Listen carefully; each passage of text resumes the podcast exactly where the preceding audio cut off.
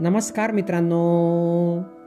मित्रांनो मी मंगेश कुमार अंबिलवादे तुम्हा सर्वांचं वाचन कट्ट्यामध्ये मनपूर्वक हार्दिक स्वागत करतो.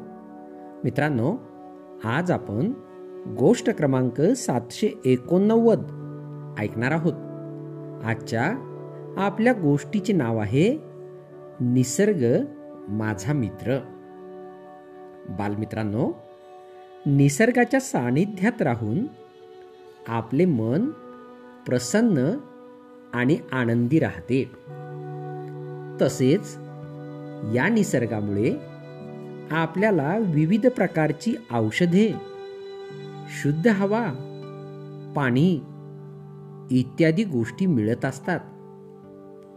निसर्गाचे जतन केले तरच माणसाचे आयुष्य सुखी आणि निरोगी राहू शकेल. असा हा निसर्ग आपला मित्र आहे.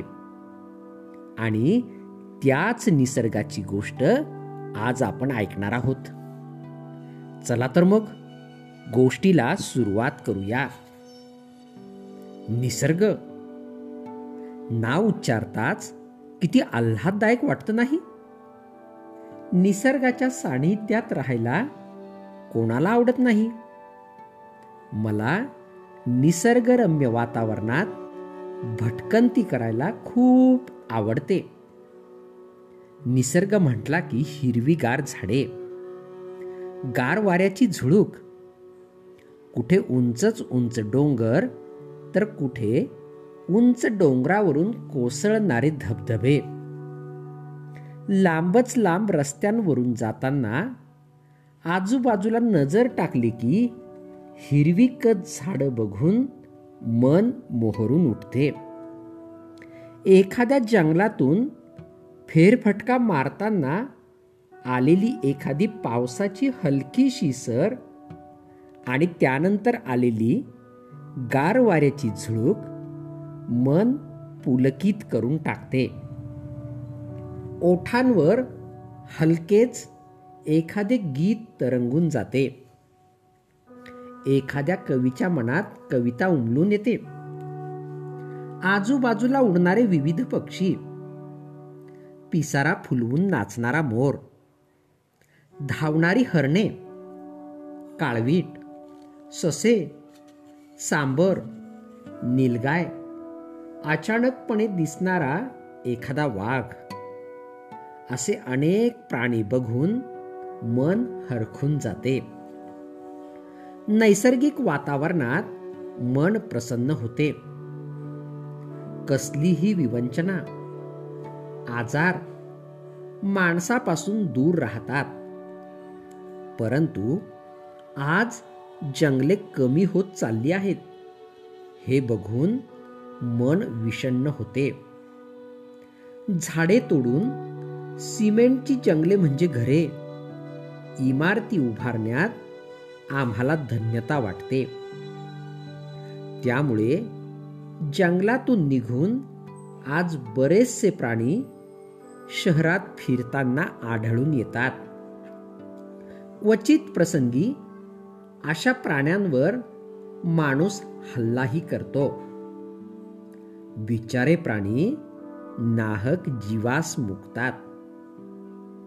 काय बरे चूक आहे त्या प्राण्यांची? आपली राहावयाची जागा जर कोणी हिरावून घेतली तर आपल्याला कसे वाटेल? कुठे जाऊ आपण? वृक्ष झाडे आपल्याला प्राणवायू देतात. आणि आपण आपल्या भौतिक गरजांसाठी जंगले उजाड करत चाललो आहोत. शुद्ध हवा प्राणवायूच्या कमतरतेमुळे विविध रोगांनी माणसाला ग्रासले आहे. पण अशा आजारांवर मात करण्यासाठी निसर्गोपचार हा एक आधार आहे. आपल्या प्राचीन भारतीय संस्कृतीने आयुर्वेद योग आणि प्राणायामचा एक अमूल्य ठेवा आपल्याला दिला आहे. यामुळे आपली रोगप्रतिकार क्षमता वाढते. हे पूर्णपणे नैसर्गिक उपचार आहेत. शेवटी माणसाला निसर्गाकडेच धाव घ्यावी लागते हेच खरे. हळूहळू जागतिक तापमानात वाढ होत चालली आहे. उच्च तापमानामुळे बर्फ वितळत चालल्यामुळे समुद्राची पातळी वाढत चालली आहे. कुठे त्सुनामी तर कुठे पूर परिस्थिती ओढवते आहे. या सगळ्यांसाठी माणसाचा हव्यास जबाबदार आहे. हव्यासापोटी माणूस निसर्गाचा ऱ्हास करीत चालला आहे. निसर्गाने माणसाला नेहमी धडा शिकवला आहे. यातून आपण काय शिकायचे? हे माणसाला ठरवायचे आहे. आपल्या भौतिक सुखसोयींच्या लोभामुळे वृक्षतोड करत जंगले आणखी उजाड करायची आहेत की वृक्षतोड थांबवून वृक्षारोपण करून निसर्गाला आपलेसे करायचे आहे. निसर्ग आपला मित्र होण्यास तयार आहे. तो मुक्त हस्ते आनंदाची आणि उत्तम आरोग्याची उधळण करण्यास तयार आहे. फक्त गरज आहे निसर्गाला आपले मित्र बनवायची. बालमित्रांनो होणार ना मग निसर्गाचे मित्र? मित्रांनो ही गोष्ट या ठिकाणी संपली. तुम्हाला गोष्ट आवडली असेल तर तुमच्या परिचितांपर्यंत नक्कीच पोचवा. आणि हो मागील सर्व गोष्टी हव्या तेव्हा ऐकण्यासाठी प्ले स्टोअरवरून वाचनकट्टा ॲप नक्कीच डाउनलोड करा. चला तर मग उद्या पुन्हा भेटूया तुमच्या आवडत्या वाचनकट्ट्यात. तोपर्यंत बाय बाय.